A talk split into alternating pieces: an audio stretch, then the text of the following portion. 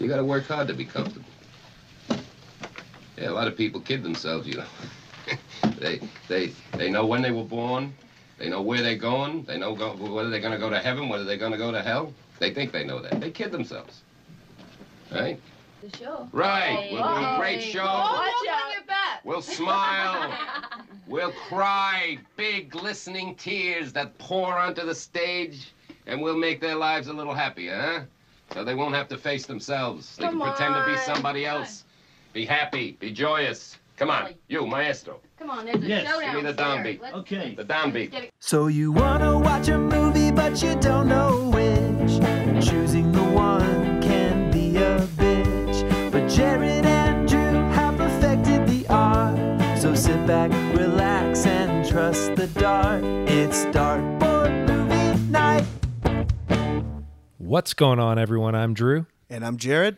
and welcome to Dartboard Movie Night, the podcast where we put 20 movies on a board, throw a dart at it, and let the fates decide. This week, we're covering John Cassavetes' 1976 film, or I guess 78, depending on who you ask, uh, or who, what cut you watched. Uh, the Killing of a Chinese Bookie, starring Ben Gazzara. This one's going to be a Jared pick, so your hot streak Oh, yeah. continues with six out of the last eight. Six out of the last eight. The Conqueror keeps inching his way back to redemption. I think it's going to be an interesting conversation tonight. Yeah, It's it's a it's a it's, it's a strange movie. Well, just to set the score again here, uh, we're at 13 for me and 10 and a half for Jared. Uh, he just broke into the Oh. double digits.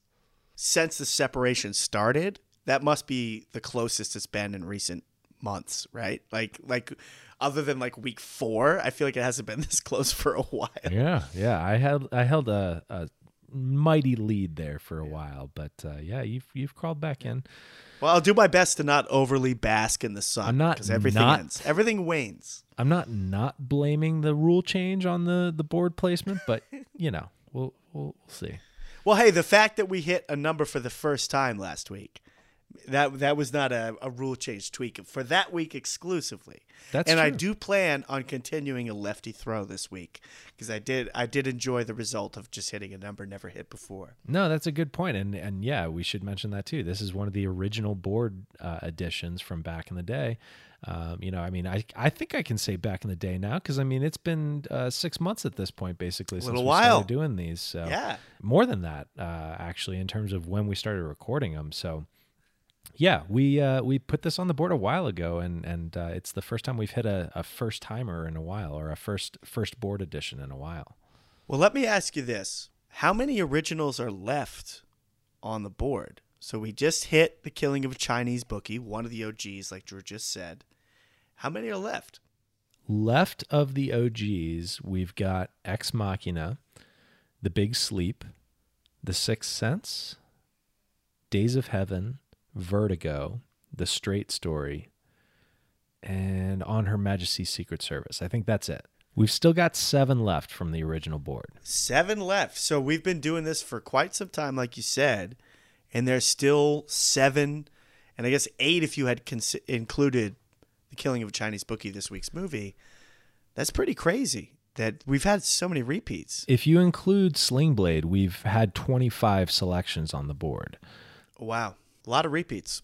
Yeah, a lot of repeats. Uh, I mean, in terms of hitting ones that we we just put on the board, um, you know, we had a we had a run of that for the like the last two weeks when we had Repo Man and Let the Right One In, which were both like only on the board for two weeks apiece. That was so bizarre, hitting ones that just were barely on the board for any amount of time, and then we still have these ones gathering dust. You know that we've been wanting to get to for a while. Wild. Well, this week we're back to the originals, The Killing of a Chinese Bookie. I mentioned a little bit in the intro. There, there are two versions of this movie. Um, so you know, depending on which one you watched, you uh, honestly, having now watched both, you got a different experience in in both. very different. Two versions.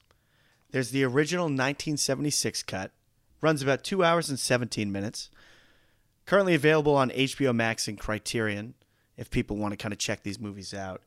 And then there was a shorter version that came out after, clocks in about an hour and 48 minutes, and that was released in 1978. And that is available on HBO Max, and you can rent it on Amazon Prime. But to Drew's point, what was so crazy about both of these versions is one obviously is shorter, but it's not just that they cut a bunch of stuff out. There's a lot of stuff added to it too And rearranged. And rearranged and tweaked around. It is a very different experience I found. hmm No, absolutely, and uh, I, we we can get into which one we preferred. Uh, you know, I think let's first though talk about how did this get on the board. So, I mean, we we said that this was an original selection. What was your thought process when you put this on the board in the first place? So, as people may know, I am obsessed with the movie Sorcerer, which Drew introduced me to. William Friedkin movie. It's amazing. And there's this great conversation with William Friedkin, the director of Drive. Nicolas Winding Refn. Refn. I can remember Refn, but I can never remember the earlier parts. But he interviews him, and at some point in the conversation, they talk about William Friedkin's admiration of Refn for putting his own money into the movie. Like, like he, Refn invests some of his own capital into making these movies, and Friedkin's kind of gushing about that a little bit towards the end of the interview, and he mentions like a few other filmmakers that he knew in his time that did anything remotely similar. He's like Cassavetes. Cassavetes would would dump his own money into it, and he made all these movies. And if they didn't work, he didn't have a house because he would do a mortgage and he does all this stuff.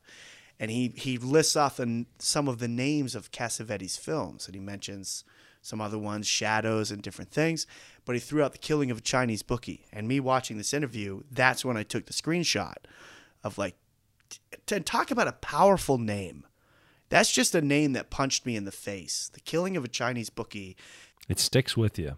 It really does. It's a really kind of potent name. It conjured an image very different than what we end up getting in this film, which is we'll get to in due time. But I just that's how it got on the board. I, I took a screenshot of it. William Friedkin mentioned it in this interview. I had heard the name Cassavetes. I can't even source where I had heard it, but I knew it was a respected name. And I just thought that just based again on name strength alone, that just I'm intrigued and the fact that Friedkin recommended it. So that's how I came to take the screenshot, and that's how it got on the board. Given that you are, I guess, new to Cassavetes, I would imagine, given that you, Brand you haven't watched uh, any of those other ones before. So, what was your experience watching The Killing of a Chinese Bookie? Complicated. Okay. If I had to, if I had to put it in one word, it was complicated. So we, I like, I thought you were gonna fucking love this movie for some reason. I had a really difficult time with it, but there were parts that I loved. We've had we've had disagreements throughout the the, the show so far. Movies you loved and I hated and everything else. But I think this might be one of the highest barriers to entry of any movie we've covered, just in terms of technique and how information is conveyed and things like that.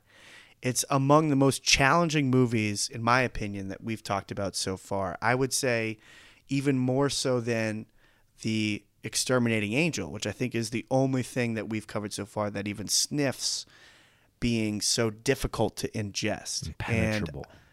Yeah, it's very it's got really high walls. Of like it takes a lot of work to break into this movie's rhythm and it really kind of it really kept me at arm's length with a lot of the issues in terms of how it's shot, how it's how the sound is captured, different things make it really really difficult to take in. Hmm. So my first viewing was I should say this right out of the box actually. First viewing was the 1976 2 hour and 17 minute cut, Mine the original well. I started there. Yeah. And because generally I always want to start with whatever the theatrical was. And the only other time we've covered on this show a movie that has a history of multiple cuts was Heaven's Gate, but you and I only watched the Criterion version, which is true to the running length of the original theatrical.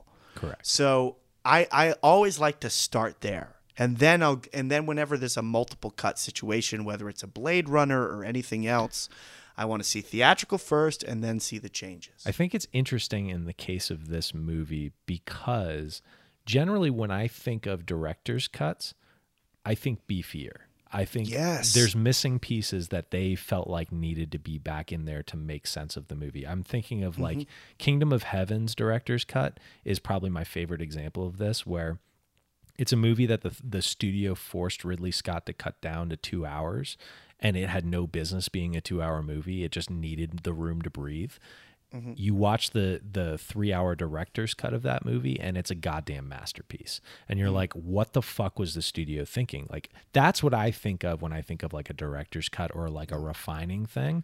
This was the opposite of that. This is You're- pulling back. It's re restructuring, like you said, and it's and it's Adding scenes. to me it doesn't to me it doesn't work even though it's doing some of the things that I had a problem with in the in the longer cut. But anyway, keep going Yeah. with what you're saying. So I started with the longer version. Watched it with my roommate and my roommate's brother Brian, Bridget and Brian, who were Brian was in town visiting. I I really knew nothing about it other than the name and that I put it on the board. Knew it was Cassavetes. Knew roughly the time it came out. It's mid seventies, and I was expecting, again based on title, sort of like a hard boiled detective-y sort of thing. I don't know. I, I I think I was thinking of maybe Chinatown, the Polanski film. Maybe that was kicking around. I don't know what I was expecting, but I did not get what I was expecting at all. There was a lot of that pressure because again, I'm watching it with other people. It was just really, really difficult. The movie is hard to follow, especially in that original 76 cut.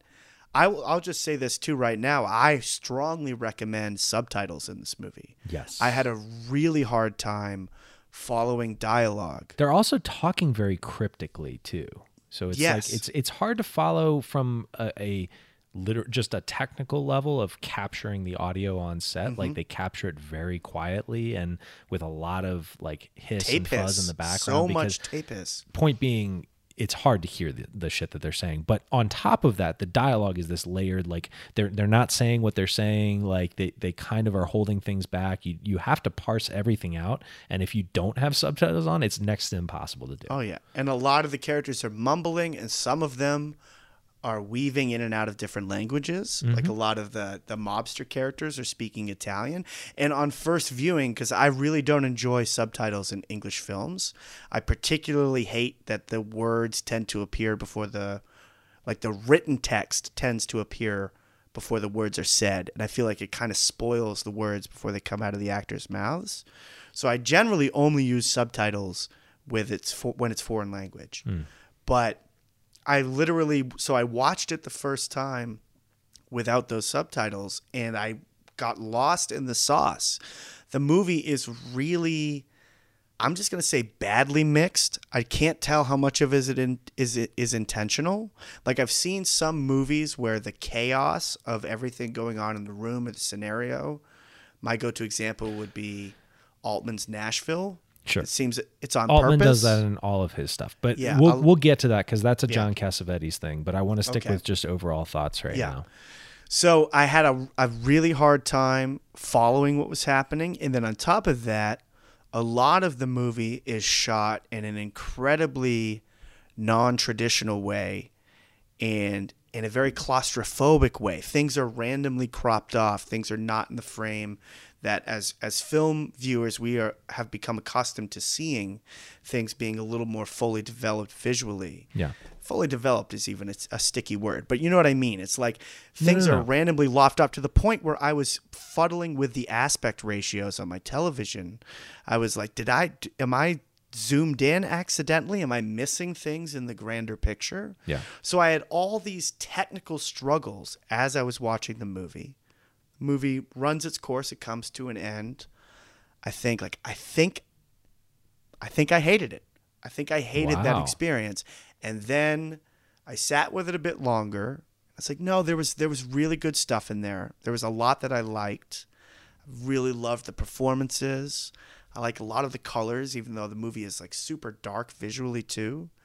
And then I switched over to the second cut, which maybe we just talk about cuts one at a time because I want you to talk about how you feel about the first cut. Yeah, the let's do 76 that. longer cut. Let's, Let's do, do that. that. So so my first experience with the long one difficult to engage with. There was interesting scenes and good stuff, but The technical issues really kept me at arm length on first viewing, and I really wrestled with that. How did you react to the longer cut first viewing? I also had a complicated experience with the 76 cut. Um, I was pretty relieved, honestly, to hear that you had a, a you, that you kind of struggled with it because I I thought I was going to be again being the the naysayer on on one of these, um, and I and I hate that like I hate being a bummer about movies. uh, it just it, it, you know it's not fun for me, but I I didn't I didn't hate it. I didn't think I hated it when I watched it the first time, but I definitely was like the style of Cassavetes is something that if you're not immediately gripped by what's on screen, it's really easy to drift away from. And I was struggling with that, you know, like I had to put my phone in the jar at a certain point because it was it was too much of a it was too much of a distraction. It was too easy of a pull when when I was watching this. I want to I want to first say that this is my second Cassavetes movie. Um, I mentioned when you put this on the board or, or when we selected it, I forget, but um, I mentioned that I own this on Criterion. My brother got me the John Cassavetes box set for Christmas last year.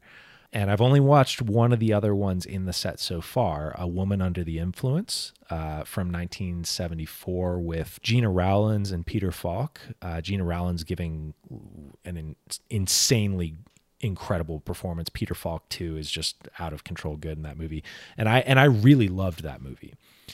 We'll get into the stylistic stuff with Cassavetes because it play it, it's it's all about what he's doing as a filmmaker like the the style of how the movie is shot and the things that you struggled with in this movie are directly corollary to what he's trying to do with his like whole ethos as a filmmaker the problem is in this movie, it doesn't work nearly as well as it does for me in A Woman Under the Influence. The whole point of that style is he's trying to get you up in with these characters and like in the moment with them. He's all about performances and like trying to capture something once in a lifetime on film, like in the moment. And his way of doing that is to to always have a free flowing camera. And the problem is that just doesn't work when you're dealing with these scenes that need uh, establishing shots and need kind of like coverage to to uh, show you what's going on, like like you know these big roundtable discussion conversations where it's like I want to see the other people at this table, I want to see all the shit going on, and he just wants to sit with Ben Gazzara in a in a tight close up, and like that's that's uh, interesting when you do it a couple of times, but when it's the whole movie, it's it's hard to get invested with everything else going on outside of that character. And I think, you know, a gangster story, you know, crime underworld type thing like this, you want all that that color to the world a little bit. Um, I think I think we were both craving that a little bit, and that's not to say that this movie needs to have that. It's it's doing its own thing but I definitely had this a similar to re- reaction to what you did, where it was like, I just I don't know if I vibed with that. I don't know if I was in on it. I will say I really really loved the movie for the first like 20 minutes or so. I loved like getting to know this character, seeing him going around with the girls, and um, I love pretty much everything leading up to when he actually does the killing. I think it's a I think it's doing interesting stuff for that like through most of that. And then the back half is just like get on with it, man. Like let's go. like I don't know. Um that was kind of my general reaction to the 76 version. Got to say fascinating for the most part. I, I I disagree in terms of the segments that I liked versus the ones that you liked.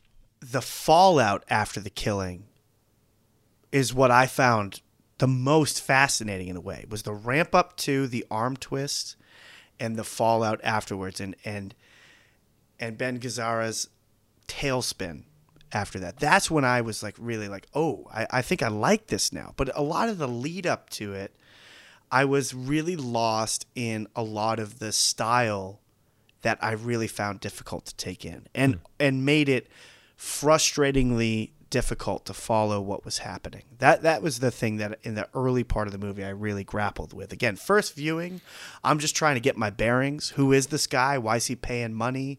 Is he is he buying something? Whatever. And then I'm just I don't I know. can't hear what's happening. you Something know? about the disorienting nature of the the opening of it, I really was vibing with. I think it's bloated for sure. Like, Mm-hmm. And what we'll get to. Well, let's let's talk about the '78 version. Real Yeah, quick. let's talk the other What- cut. Yeah. So I I half watched it. I was mostly just kind of I was doing research and stuff in the background, but I wanted to at least have a frame of reference because I unfortunately watched the 78 version yesterday for the first time and then I just like ran out of time to finish the the 76 one. But I at least got a good vibe for kind of what they were changing about it and I and I hated it. I, I Oh, thought it made it so much worse. I preferred it so much more. Interesting. Okay, tell me I why. I really like the 78. Among the other issues I had in the 76 version, a lot of my problems with things like the framing and the audio that really kept me away had been smoothed out in the 78 or those hmm. scenes were just chopped out. And what is so cool about this is when I saw the runtime differences before I dove into part two, I was under the impression of, oh, they just he just hacked it down. He did. I've heard, Which is Paul what Thomas- I wanted from the 78 version. That's all I was looking for. Yeah, and and I thought like, oh, he just he he he trimmed it up. He lost thirty minutes, and he made a tighter movie. Not only does he do that, he does make a really tight movie, and one would argue almost a little rigid. It moves really fast. But he also adds these scenes, which is crazy to me that he lost all this time, but then added these two key scenes specifically that I am in love with. So again, I've I've mentioned my problems with the movie. I haven't really gone into deeply the stuff that I really really liked, and there's a lot that I grew to Yeah, yeah, yeah. No, I, I think viewings. overall I really liked this movie. I don't love it, but yeah. Yeah, I just want to give people out there a fair warning. It's not an easy movie to like, but it's it is a rewarding watch in some weird way. I think it's just it's a challenging summit type of movie to get into. But in any in any event, the two scenes specifically in the 78 shorter version that I really vibed with is one is after Ben Gazzara loses all that money at the poker table and he's getting ready to go discuss his repayment options with the mobsters pretty early on in the film. There's a scene included in the 78, again, shorter version, of like this doctor and his wife being in the same situation before Ben Gazzara goes in to deal with his debt. And it's a great establishing sequence of how serious these mobsters are and other people in a similar situation. And it's just a, a, a scene that I loved. And it's like, oh shit, why wasn't this in the original movie? But then, even more impactful than that, the scene where they pull Ben Gazzara's character to the diner table and they really first start to throw his debt in his face mm-hmm. and aggressively twist his arm to try to set up this hit that they want him to do to repay the debt. And in the shorter version, that scene is so much longer and I think so much better That I agree with. and it really establishes like first of all we find out that ben gazzara's character we'll just say his name too cosmo cosmo was was a korean war veteran. He has all this history. Uh, they get into this situation of he only wants to eliminate like $10000 worth of his debt. And they come up with this like kind of middle ground solution of like well maybe you just lure this guy to your club and we'll take care of the rest is the implication. And like then we'll knock 10 grand off of the 24k that you owe or whatever it is.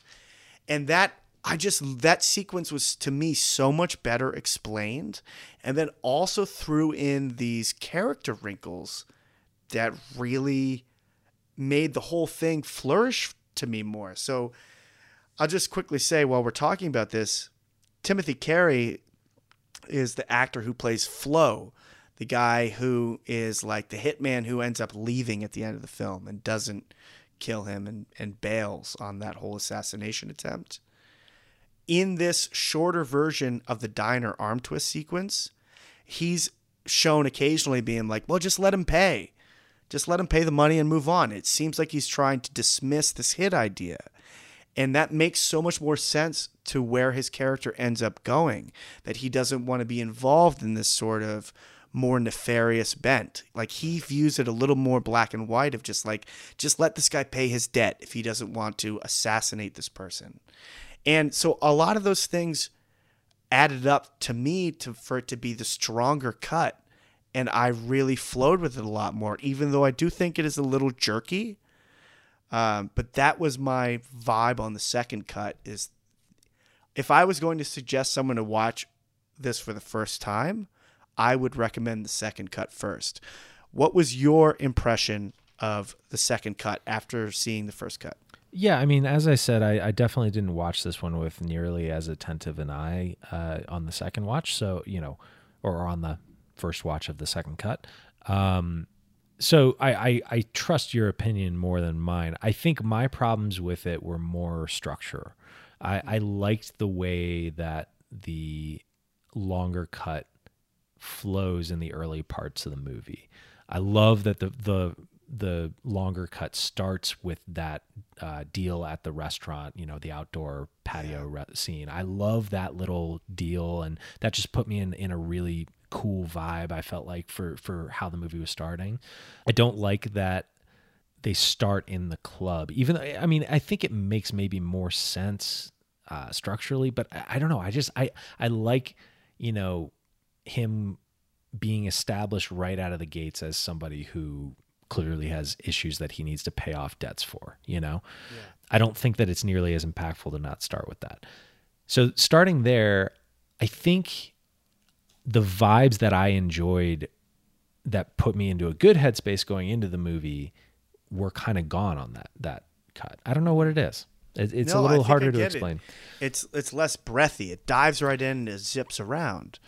You know, you mentioned the the scene that was added at the the club after he loses the money in the poker game. Mm-hmm. And to me that scene I don't need that. I immediately get that this guy's in trouble when he's in that room with all those those guys who are clearly presented as gangster types, you know. Um, I think part of what I really like about Cassavetes is he doesn't explain things. He lets you just kind of live in the world with these characters. And again, it works way way better in A Woman Under the Influence. But I think in this movie um, I don't I don't need it to be quite as as literal maybe in that scene, but I don't know. That's my my read on it anyway. Well, it's interesting because we with the with the trajectory we took to getting to the shorter version, we have the not even baggage, but we just have the experience of the longer version in our back pocket. Yeah. So we know about the mobster influence, but one thing that's interesting is in that 78 version, they really cut down a lot of that intro of the mob component. So in the shorter version, there is no intro with Mort arriving to Cosmo's club and talking True. about how much no, he likes it and mentioning yeah. all this stuff. So they kind of need a scene to reestablish what types of people these guys are because we haven't seen any of them before in this edit of the movie. And I think that that that does a really good job in the shorter version of being like of quickly throwing you into the situation but it's just it's so bizarre. I've never seen two edits so drastically different. I really yeah. kind of like it's fascinating because you're so right. Like director's cuts are normally longer. This is chopped down deeply, but then also this scenes added and it's very different. It's shocking. And I think for me, the perfect cut of this movie like lives in between the two. Like I, I want someone to do a third stab at like blending these movies together and making the overall runtime in between the two some at some point, but taking these scenes and adding these ones like I don't know. It's just so weird because I found I found the first one a little too meandery and a little too indulgent on the club scenes and and really technically difficult. And then I did prefer and really enjoyed the second one, but I will still say I found it to be a little bit too aggressive and a little bit too quick. I wish they'd yeah. split the difference between the two. No, I'm with you. I, I think I think there's like a hour 52 hour movie in here that's perfect. Um, yes. or not perfect, but but a really freaking great tight movie. Because I think, in my opinion, the problem is not the arranging of things. It's it's really just the breathiness of the whole thing. Like just consi- like like compress it down a little bit, and it's a great movie.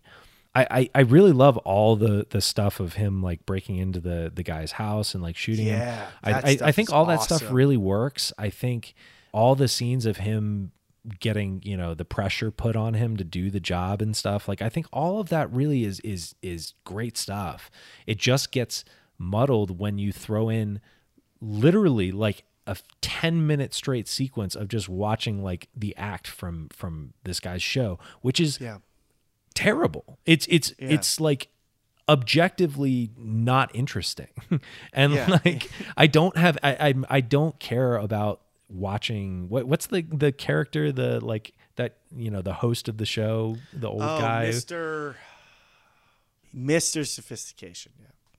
Well, yeah. I mean, all the stuff with Mr. Sophistication and and the dancers, like seriously, you could probably cut 15 minutes out of the movie just by cutting those scenes, and they don't add anything to the. I, I mean, look, I this maybe takes us into the conversation about John Cassavetes because I think like those scenes are there because they're illustrating what he's trying to say about this movie with, with this movie rather. Yeah. he wants to depict what his experience working in filmmaking has been basically with this movie. Like i, I mm-hmm. saw a lot of people talk about like that this movie is autobiographical in the sense of it's john cassavetes was always a guy who put his own neck on the line for his art mm. And his art was was always the goal. Like that nothing else mattered. It was like that that was it. And with cosmo he's using that as as a a uh, way of, of expressing that in that cosmo is obsessed with this stupid little thing that he does. He loves this this show. He loves uh, putting on this act and designing it because it's his and it's it's like it doesn't matter that it's shit it's his and like that's what he's trying to do with it but like i don't need 20 goddamn minutes of shit Yeah. to get that point I, I I I I reacted to that in the exact same way. Yeah, it's it's it's so bloated, but again, to your point, I get what he's trying to do. But Yeah. it is just it makes the movies really hard to watch because you just get bogged down in these big scenes that are intentionally bad. I don't mean they're shot. I just mean in terms of how they're portraying the show. Is it's clearly like the lamest striptease show in the universe but to spend so much time dwelling on it really takes the wind out of the sails of the film and it really so it's a it's a dangerous game he's playing in a lot of ways of like trying to bring you into Cosmo's life and show this world that he has created that he cares so much about but it's also dull and it's dusty and it's lacking inspiration. So we are forced to spend time in this space for like more time than we would want. Well, and the the parts of that that are valuable are when you're getting Cosmo's reaction to his own stuff. Like that's when it's cool. When it's in the background and and you're getting Cosmo in those scenes, that's when it works because it's that's the point of it. You're you're conveying it that way. We don't need to just watch the show then on top of that. But anyway, that's I mean, I feel like that's a little bit nitpicky, but I, the point we're trying to make is like you cut that stuff out, you cut out some of the bloat of just, you know, the back half of, you know, stretching out all these threads in my opinion or in the front half depending on who you talk to on this show, I guess. I think if you cut down some of that, you have you have a really tight awesome little movie here. Yeah. Yeah, and again like I do want those certain scenes expanded. The diner table or whatever. Sure, Make them, a, sure. make them in that other version. But again, yeah, you're right. There's there's an um, there's an easy to like movie in between these two versions. But I didn't find either one easy to like, which is not to say it's bad, but it's tough. It's, Yeah. it's a rough it's a rough one. Well, let's talk about John Cassavetes. Like I said, I mean, Cassavetes is a guy who came up as an actor, found his way into filmmaking alongside that. He's just, you know, kind of a consummate artist. He got initial acclaim as an actor. He was nominated for an Oscar for uh, The Dirty Dozen in 1968. That same year, he was also in Rosemary's Baby, which is an all timer uh, horror movie. He is great in that as well. Um, but yeah, from there he was able to do what he really wanted to do, which was make his movies. And in a lot of ways, John Cassavetes is who we have to thank for the entire independent film movement. You can really think of him as like the guy who inspired and and and created, uh, you know, the room for people like Steven Soderbergh and Quentin Tarantino and Richard Linklater, you know, the Coen brothers, Sam Raimi, people like that. Like the space that John Cassavetes carved out in filmmaking um, is the same space that those people occupied early in their careers. I don't know. I find it really interesting to think about because I mean, this guy, like you said earlier, like he put his neck on the line by like financing these things himself, and it's all about achieving something higher than just you know formulaic Hollywood production stuff. I think it's about a lack of interference as well. Lack of interference, yeah. Like when you're when you're when you're truly independent, when no one else is financing op, uh, your operation, you're not answering to anybody. You can do whatever you want and let the movie live and die on its own merits and not have someone advising you who is paying for the whole thing and then you you have this tension of how much do you listen to them. Well, I think he also believed that your art is not homogenized that way by doing it. So, you know, you can make movies about real life and not like this fictionalized version of life. He felt like, Yeah. you know, he could explore like more taboo subjects and and give the real uh, emotions of things uh, that way, which I I, I I totally see what he's getting Well, at. really cool too. Speaking of the different cuts, like I saw in an interview on the special features of the DVD I had, that like nobody encouraged him or pressured him, obviously, because again, he is truly like this is his own thing. There's no one breathing down his neck. Yeah. Like it, he just wanted to recut it. He was kind of unhappy. He felt like the 76 version was a little rushed. Like a lot of these times, like the other example on this podcast, as mentioned, was Heaven's Gate. Like that was studio pressure, being like, this movie is failing. We have to get a shorter version out there in theaters. Or so, or the documentaries I saw made it seem that way. This movie is nothing like that. It's literally like a year or so later, he was like, ah, I, I, I want to do it differently. And he just, on his own accord, decided to go back into the editing bay and drastically alter the film. It's, pre- it's pretty cool. No, it is. It, it, it I appreciate that he's not precious about his art in that way. Yeah. Um, I think that's really neat. But yeah, I, I you know just talking about his style, I think as I said before, I think it works a lot better in a woman under under the influence, and I'm excited to watch the I've rest of his see that. filmography now Yeah, yeah. Um, to see whether more falls into the the woman under the influence camp or more in the killing of a Chinese bookie camp because yeah, I mean, I, as much as I appreciated a lot about this movie, it's not a movie that I really have interest in going back to. But A Woman on, Under the Influence uses this style of like these close ups and this like really intimate, you know, uh, lens that he's using. It works so much better there because it's about a family and and like a woman like having a breakdown as she's trying to like raise her kids and and be a good wife and and you know like it's it's it's the filmmaking style is adding something to that soup in a way that I don't feel like it necessarily was in this movie. As mentioned, this was not an easy movie to take in, but um, it, it intrigued me. It intrigued me to see what else he's got going on, especially if there's something else that he's made that you've seen that you really responded to. Like, I kind of want to see the different ways his somewhat chaotic and very loose style captures things. Mm-hmm. And there's a lot of modern day filmmakers too that shoot in a very loose and improvisational style. And I really like it. So I feel like they probably, it seems like anyway, they owe a big debt to Cassavetes. But again, so I do like the style, but for me in this story, it went a little too far. Yeah. A lot of times. And and pushed me into pulling me out of the film to the point I was like, why is that, why am I looking at someone's legs or their waist for two minutes and like I can't see what's going on. Like it got it really got in its own way a lot of times. Yeah, no, I tend to agree with you. It just does it it doesn't really work. And you know, as much as I love the the sequence of him breaking into the guy's house and, and killing him, even in that scene, I was watching it being like, man, I'd really love an establishing shot here. I'd love to see mm. what this room looks like. I'd love to see like where people are positioned, you know. Um, and he's lingering on all these close-ups to to like show you what's going on in in the characters' heads, and like that's cool too. But like, I just don't I, I don't get why we can't have like one shot of just to give me give me the spatial geography that I'm dealing with here. The portions of a style I might be gelling with would be something like that because I didn't notice that or care. Where I was like, oh yeah, he's in the house now.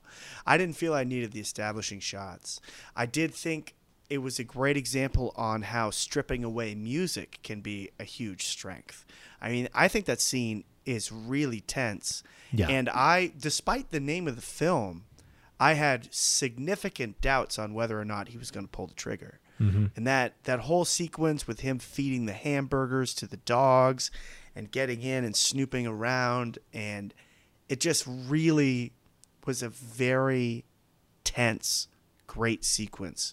Yeah. And I I th- I found that that's when uh, the movie really picked it up for me and it was just like okay, this is crazy. And when it shows his intelligence. I mean, last week we talked about let the right one in and how this person who is you know killing people on behalf of the vampire is so stupid like here we see an example of someone who's actually kind of smart trying to get away with a murder when he's hopping the bus and taking the different taxis and hopping out at different spots it's like oh this guy is he's he's crafty but he's just been put in this position that he wants nothing to do with so I, I mean there was a really again I want to hammer this home there's a lot of really good shit in this movie but it it is not all easy to drink down. Yeah. Well, I want to get back to some of the good shit because I, I, I've I've got a couple of things I want to talk about. But real quick, before we move off of John Cassavetes, um, the same year that this movie came out, he had a movie that he starred in come out uh, called Mikey and Nicky. Have you ever heard of it? I've I've heard you mention it before. And I'll tell you why you've heard me mention it because it's written and directed by Elaine May. Oh, okay. Writing it down. More Elaine May, but uh, yeah, it's her only serious uh, like dramatic movie, and it's uh, starring him and Peter Falk, who I previously mentioned as one of the co-stars of uh, A Woman Under the Influence and a frequent Cassavetes collaborator. Well, despite my few hesitations with this film, I would be still very intrigued to see Cassavetes in front of the camera because I know that's kind of where, he, as you mentioned, he made his his start in a lot of ways. So I'd love to see him acting, and who doesn't like Elaine May movies? Like they're the best, and to see because it's funny too. A lot of the Elaine May comedies that I've seen have very dark and serious tones in them. You know, Heartbreak Kid has moments that get really dark. Yeah, A New Leaf has a very dark interpretation that it could have gone in and still has that underbelly in. My, yeah, So I'd be very curious to see like her just doing I'm not even really trying to do a straight up comedy here. I'm gonna embrace the dark. That would be kind of crazy to see. There's also some crazy stories with that movie, like uh, the fact that Elaine May uh, once locked herself uh, in the editing room uh, with a gun to protect the edit. okay. So there's great there's a great backstory as well. This Stuff is, like this is that. Yeah, yeah, yeah. Um, But anyway, no, great movie, and and yeah, Cassavetes is is great in front of the camera too. Um, I really, I I love Rosemary's Baby. I'm a huge fan of that movie.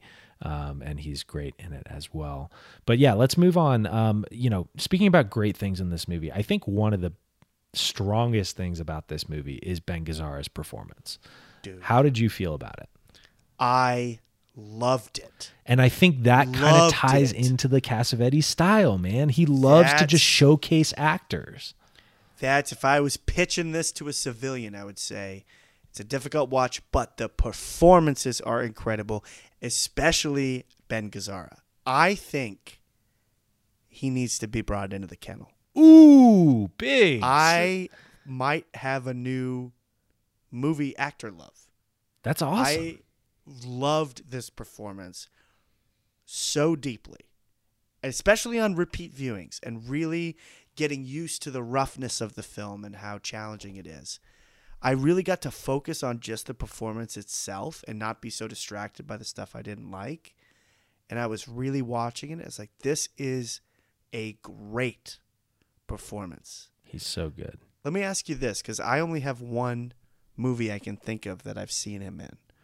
How familiar with are you with Ben Gazzara outside of this film and before you came to this? I think my story is going to be pretty common among most Probably the people, which is uh, my my intro to him was in The Big Lebowski as Jackie. Bingo. Same here. Yep, that's the easy one. But I also am a huge fan of Roadhouse, and he's awesome in Roadhouse. Dude, I saw Roadhouse once a few years ago, maybe eight, and I have no memory of him in that movie. He's the villain. Re- he's the main villain. I gotta revisit it because I, I really don't remember him at all. Oh man, yeah, he's he's great. Um, but yeah, no, that's my only background with Ben Gazzara before this. But he's also been in a, a few other Cassavetes films. He was a frequent collaborator of his. Um, he was in uh, Husbands with with Cassavetes in front of the film as in, in front of the camera as well. Um, and he was also in Opening Night, which is another one that's in my box set that I'm really excited to watch. Yeah, I'm kind of obsessed with this guy. Rest in peace. He passed away several years ago, but it just in in terms of the things I love about acting, his look, his voice, his his expressive eyes, the strength of the performance, so much of the character is unsaid. It's just astounding. I mm-hmm. really really want to see more of his work. I found him to be intoxicating and in this really cool, like flimsy way. Yeah. At some point, we're going to talk about the ripple effects of this movie, but I just wanted to say now, I think this performance to me led to a lot of Burt Reynolds' performance in Boogie Nights, where we have this kind of charismatic character who deals in a sort of lurid subject matter, but they're constantly trying to convince themselves of themselves. And they're like, they don't really buy who they are and they're constantly trying to present themselves a certain way, but they they're they're delusional about how they view themselves and they're trying to convince themselves of it. it's really fucking interesting to me that The Big Lebowski and Boogie Nights came out the same year. And when you think about it, Burt Reynolds and Ben Gazzara are playing very freaking similar characters. Yeah. Um, that's wild, man. I hadn't thought about that. But yeah, I mean, like it's it's it's really interesting. I mean, you like the you're exactly right. The exact same energy that Reynolds is bringing to that performance in Boogie Nights is what Ben Gazzara is doing in this movie. It's Yeah, it's someone like- who's really proud in their smutty, stupid art. You know, Yeah. uh, I shouldn't say when- stupid. It's not even stupid. It's No, they're just their they're like they're like little quirky art form that they love. Like Their they're so passionate their about. world they've created. Yeah, They're it's just- fiercely protective and they're very proud of it. There's something really endearing and, and cool about that. I don't know. I, I love Yeah. characters like this. Well, think of how seriously Burt Reynolds like takes the whole filmmaking process in Boogie Nights, and he views himself as a true director and a true artist. And who's to say he's not? But we have these funny little jabs that really show kind of the ego being overly inflated, and I see so much of that in this Ben Gazzara character, or vice versa, whichever way I should say it for which one came first. But yeah, like he has this s- level of charisma that it's easy to see why they're successful and why they're uh, relatively successful at what they're doing. But it's not so much that we, the audience, can't see through it. So we get these great monologues of Ben Gazzara, especially at the end of the movie, after he's been shot and he's back in the dressing room trying to give the girls and everyone and Mr. Sophistication this pep talk, this like nonsense talk of like people who kid themselves and like let's go out there and give them a show. It's it's a really amazing scene. And in his eyes, there's just something that he's not buying what he's saying at all. And it's just so sad and haunting and amazing. And it's delivered perfectly. Mm. It's it's one of my favorite scenes in the movie and it's really high on the list of things I liked about it for sure. Oh yeah, no, but I mean, like what you're saying, like you get those moments where you know you see the like all the, this pain and anger and stuff. But then there's also these like little warm moments where he's happy, you know, like right after he pays off his debt and he gets to pick up the girls and give them the, you know, the corsets and the, or what, not corsets, what, corsages. Corsage? Yeah, yeah, Yeah, yeah. Yeah, yeah, yeah. Corsages and, you know, they uh, go out to the poker night and, you know, he's, he's enjoying like doing all that and then it immediately flips and he's you know in dark mode it's like he's he's doing all of it and it's man it's just such a fucking layered performance i love watching him think you know in scenes Mm-hmm. it's um yeah it's wonderful it, it's a it's one of my Awesome. favorite performances we've covered on the show so far and Yeah. i am fully on board with introducing him to the kennel Yeah. Uh, dude, he's getting. I mean, we got. I got to see some more performances. i mean big dog is still still the Big Dog is still Big. Dog, Yeah. but he's he's if he strings a couple in a row, like whenever we get to him next, Jet, I completely agree with you. This is going to be in the running for my favorite performances of the year that we've covered so far. And it's shocking to me that it's in a movie that I had such mixed emotions about. But the performance was so impactful to me. It really just it that element of the movie just just blew my hair back. I I I love his performance. And I will just say too, everyone's performance in this movie, from the traditional actors to the non-actors, is fucking fantastic. I I think for the most part, yeah. I mean, that, look, like this movie is populated with a lot of non-actors, and it it shows at times.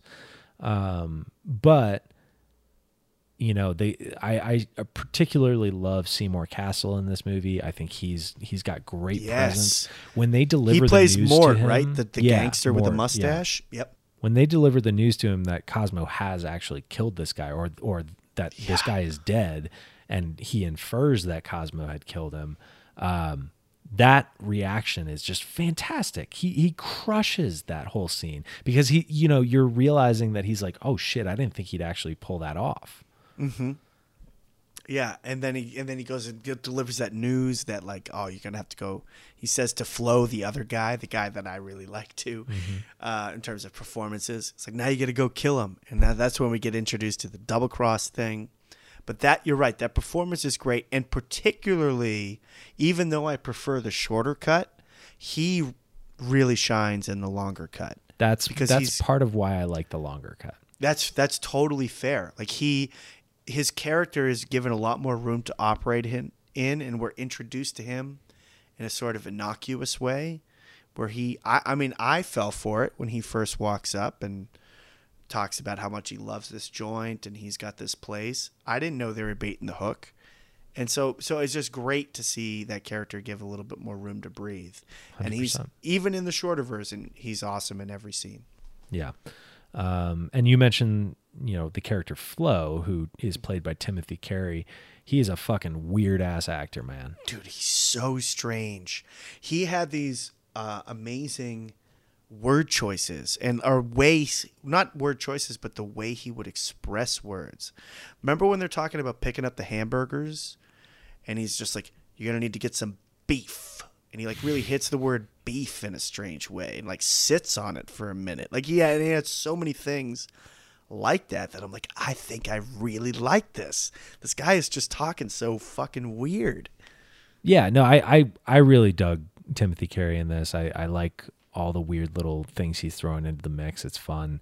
You know, I think outside of those three guys, though, that's when you start to get into amateur territory for the most part. Um, I, you know, outs- uh, were there any other standouts for you? I mean, I wouldn't say any other standouts, but I will say that every person that came on screen for me never struck a false note. Like even looking at something like Mr. Mr. Sophistication, like we have we both had our issues on the level of which those club scenes are indulged in in the longer version. I, I definitely think that it's, it's too much. But the performance itself is really good. I find it, I buy it in the dressing room and in the green room, and I buy it on the stage. Like it, it just seems really natural. It is natural, yeah. And this guy's not even an actor. He was just a writer that that Cassavetes knew. And then I, I, I- really enjoyed all of the actors who played the various kind of girls at the strip club. Mm-hmm. There's Alice Friedland, who plays like Sherry, the blonde, kind of Buxamir one, for lack of a better term. There's Azizi Johari, who what plays. year is it? How else are you gonna describe these girls, man? I don't know. You could have gone with bro- like busty, but you went with buxom. I like Buxamy, man. That's a good word.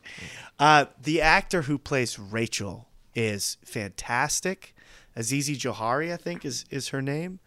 She is uh, so stunningly beautiful, but such a great actor. And she, like, I'm just buying all of these people. like, Dude, again, I mean, I, that's totally fair. That's it's totally such fair. a it, it it's one of the things that really stokes my flames to explore Cassavetes more is I had so many issues with the film but not a single false note in performances was hit for me every no matter how small a character when they were on screen I bought it so clearly this director has got good connection just based on this one viewing alone with his with his actors. So I'm excited to see more of his work, even just for that, because I bought every single face that came across the screen.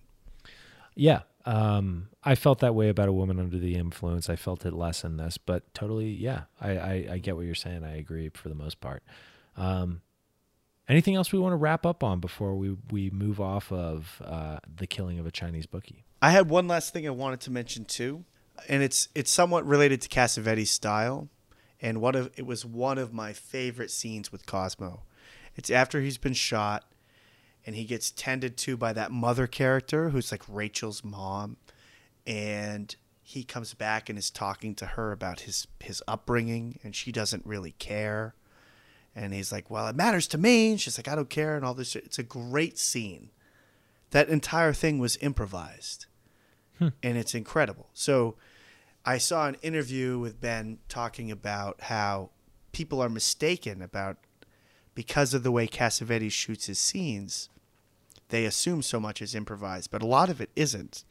But he was saying that that is actually an example of a scene where there was nothing on the page. And it was literally like they just came into the room. And it's that scene, if you remember, where at some point No, I, like, I, take- know, I know the scene. yeah. He takes that sip of that coffee and like spits it out and throws it down. And he's been, again, shot. He's spinning out. Like, it's just an amazing scene. And when I found out that was improvised, I was shocked and loved it. Nice. So I think this movie might sneakily have a really big influence on a lot of things that we like. I'll be curious to hear if you agree with any of these things or if you have others as well. I mentioned Burt Reynolds in Boogie Nights. I do think that was a big one.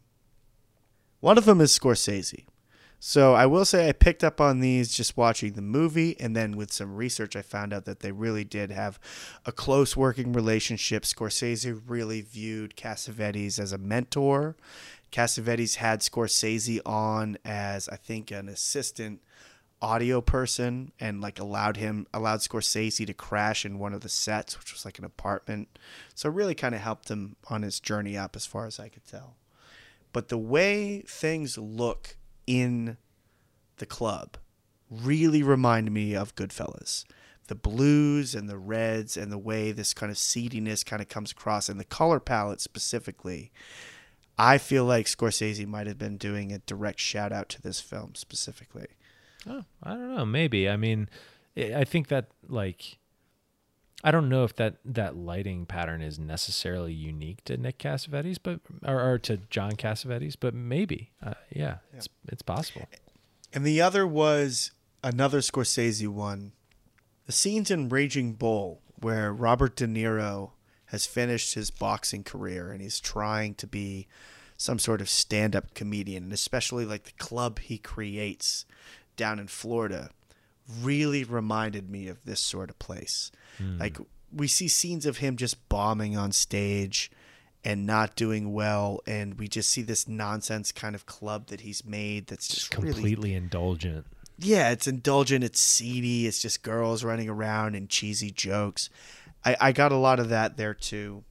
And then the biggest one is Mr. Sophistication, South Park, the guy who sings the Imagination song. Is that his name? He, uh, do you remember that Isn't he episode just in the South mayor? Park?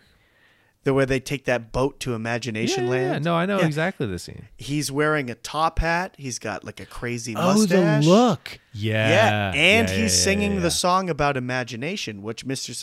Mr. Sophistication does oh, in this wow. movie. I did not. Where he's like, imagination, we're gonna go to a place where, and so it's literally, I think, a direct. I think I was so checked out in some of those scenes that I completely missed that. That's fucking awesome. I think that South Park is doing a direct shout out to this movie with that character. Oh, it has to be. Yeah, that's a Yeah, hundred percent. because he's no singing question. imagination, which is what this character does. and he looks exactly like him. looks exactly like him. So yeah, that's so that's again, I, and I'm sure there are a ton that I've never noticed or haven't seen yet. But I think this movie, despite it, which we haven't really talked about yet, bombing at the box office, being pulled after like six weeks, and being rejected by audiences, which I understand because it's a really difficult flick. I think it still re- had a really big impact culturally, No, and yeah. I think it's I think it was kind of a, quite the little quote unquote meteor failure, whatever we want to call it. You know, Yeah, I mean, look, like this is not the the end all be all of like what we should canonize as the great films of all time. But you know that book, uh, Thousand and One Movies to Watch Before You Die. I mean, this made the cut. Like it's it's Really? a movie that like you know is considered like a classic. We can quibble with it. Um, I think it is interesting at the very least. I'm glad I watched it, but certainly like I I now am seeing where I might not connect with Cassavetes versus A Woman Under the Influence, where I totally did.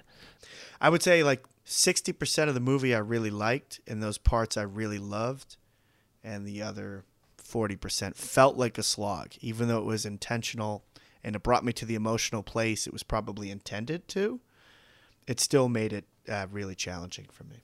Most definitely. Well, I think we can wrap up there on the killing of a Chinese bookie. I think we're both pretty mixed on it. Um, definitely not for the faint of heart, but uh, if you got this far in the pod and you are interested in it, we'd be uh, interested to hear your thoughts. I'm, I would imagine. A- absolutely. Yeah, yeah. We're closing the book on the killing of a Chinese bookie. I believe, if I'm not mistaken, it's my week, right? That is correct, sir. Uh, what do you got for us this week? So this is a movie I've never seen, and we don't have anything like it on the board. Have you seen the movie Waking Life? No, I have not, but I do uh, know it, and I'm a big fan of Richard Linklater. So I also am a massive Linklater fan. And this is one that my sister mentioned to me, and I grew up seeing it on VHS in the house in terms of like the box itself. I never really saw it. And I've always been curious about it. Abby mentioned it to me kind of recently, and I was like, let's get that on the board. We don't have an Yeah. animated No, I think that's a great choice. It's available to rent uh, on all the major services. It looks like it might even be on uh, Cinemax right now. So uh, if you've got Cinemax streaming for some reason, I don't know why you would have that, but it's it's there. Well, anyway, yeah, no, Waking Life. I think that's a great choice. I'd love to talk about Richard Cool. Linklater, and uh, yeah, Waking Life is going on in number eighteen slot uh, in place of The Killing of a Chinese Bookie. So let's run through the board as it sits currently. We've got number one, You Can Count on Me. Number two, Ex Machina. Number three, The Right Stuff. Number four, The Big Sleep. Number five, Operation Condor. Number six, The Sixth Sense. Number seven, Amadeus. Number eight, fifth, The Fifth Element. Number nine, Days of Heaven. Number 10, Big Daddy. Number 11, Vertigo. Number 12, The Straight Story. Number 13, Thunderbolt and Lightfoot. Number 14, The King of Comedy. Number 15, The Friends of Eddie Coyle. Number 16, Bottle Rocket. Number 17, The Blair Witch Project. Number 18, newly added Waking Life. Number 19, On Her Majesty's Secret Service. And at number 20, Kung Fu Hustle. Nice. All right, let's do it. I'm going to chuck this thing. All right, let's do it.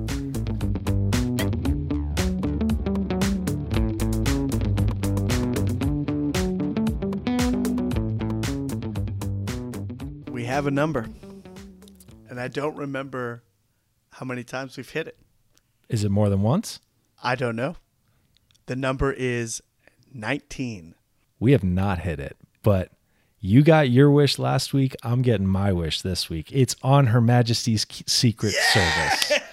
We're talking Okay. James Bond. We're talking George Lazenby doing his only movie as James Bond. We're talking Bond, man. I'm excited. Uh, dude, left hand might work in terms of accessing the original numbers. This is know. the Something- second something's in original the in a air with these two throws, man. On Her Majesty's Secret Service, dude, next week. No, I love this. Uh, we're going from independent art house cinema to uh, big budget fucking Paramount. Bureaucracy at its finest. Yeah, we're, well, it's technically MGM, but yes, I get what you're Oh, yeah. saying. hey, where would we be without bureaucracy? Where would You we a- be? we- I don't know. I don't. Know. You need a little Those are of it. questions for another podcast, Jared. Next week, we'll talk about bureaucracy and its role in society. Oh, yeah. All right. Well, next week we'll be doing On Her Majesty's Secret Service. That was our episode on the killing of a Chinese bookie. Thank you so much for listening. Please remember to rate, review, and give us a follow on Apple Podcasts, Spotify, or wherever you like to listen. If you want to keep in touch or give us a recommendation, drop us a line at dartboardmovienight at gmail.com. Follow us on Instagram at dartboardmovienight. Artwork for the show is created by Veronica Roman, and all of our music is by Eric Williams. Play us out there, Eric. Sorry, Mark. Later.